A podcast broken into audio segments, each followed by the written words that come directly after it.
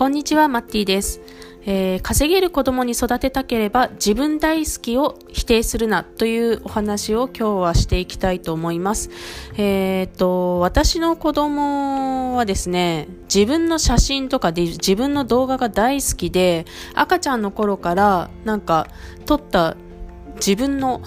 写真とか動画を見るのが趣味なんですよね。で、えっと、まあ今も撮影、動画撮影しててると、なんかすぐ直後に見せて見せてっていう風に寄ってきてなんか嬉しそうに見てますしあのなんかもうそういう環境で育っている、えー、私とは違う世代なんだなと思って、えー、彼女のことを見ています。でえっと結構ねあの鏡を見るのも大好きだったんですよね。で、赤ちゃんって割と自分の姿見るのすごい好きで、なんか多分不思議なんだと思うんですけど、その存在がというか、自分が動いたら鏡の中の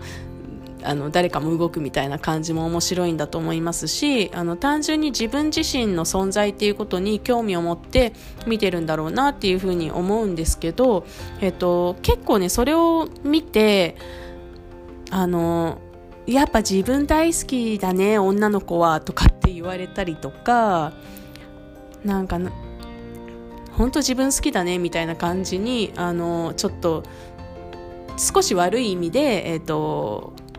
身内が言ったりとかするのを見ていて思うんですけどいやこ彼女たちの時代はこれがデフォルトだからなっていうふうに思うんですよ。あの、親世代の、あの、特に私高齢出産なんで、あの、年上の方の親世代の、うん、昔の価値観で、えっ、ー、と、判断すると、ちょっとと良くないことが起きそうだなっていうふうにすごく思っています。というのが、あの、自己表現をすることとか発信をすることっていうのが、えっ、ー、と、おそらくデフォルトになっていく。あの、それが普通のこと。逆に発信しないと、えっ、ー、と、マイナスが生まれる。自分を知ってもらう、あの、チャンスがなくなっちゃうので。で、発信をすることが普通の世の中っていうのがやってくるんだと思うんですよね。だからこそ自分の見え方がどういう風に見えるのかみたいなことにすごく若い子たちは敏感だし、えっ、ー、と、そういうの大切にするし、まあもちろんその昔に比べておしゃれな子供服みたいなのも増えてるんで、えっ、ー、と、それを組み合わせておしゃれをするみたいなことも、あの、昔より簡単にできるようになってますし、なんかとにかく自分のビジュアルとか自分の見た目とか、そういうものに、えっ、ー、と、関心を向か、関心が向かう環境がもうちっちゃい時から自然にできている世代なんですよね。で、さらにそれを活かして生きていく、生かした方がお得な、えー、世代でもあるんですよね。なので、えーと、結構親世代の価値観でそこの部分を縛ってしまうと、うん、ちょっとなんか子供がデメリットを受けるというか、あのー、せっかくそういう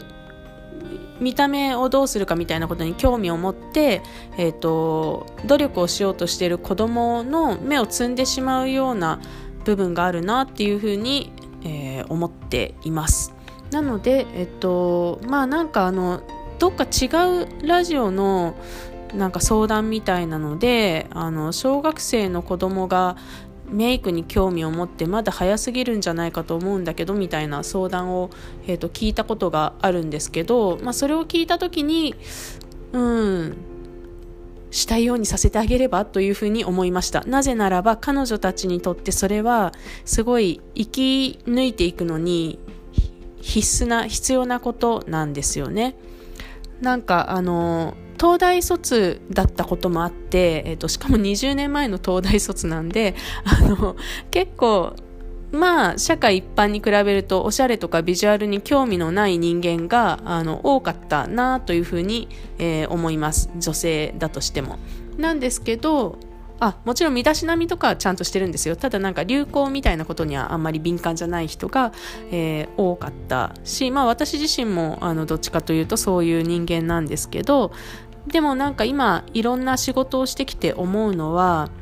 まあとはいえやっぱり見た目で得することとか見た目で損することってめちゃくちゃありますし、えー、そういうことって何気に、えー、収入に影響を与えます。できる感じがするかどうかとか、面白い感じがするかどうかとか、おしゃれな感じがするかどうかみたいなことって収入に影響を与えるし、そして自分がやりたい仕事ができるかどうかっていうことにも影響を与えるんですよね。見た目を鍛えていくっていうのは結構その自己実現だったりとか稼ぐっていう意味ではすごく必要なことだったり、えー、する部分があるのであんまりそれを、えー、止めないようにしてほしいなっていうふうに思います。ということで今日も聞いてくださってありがとうございます。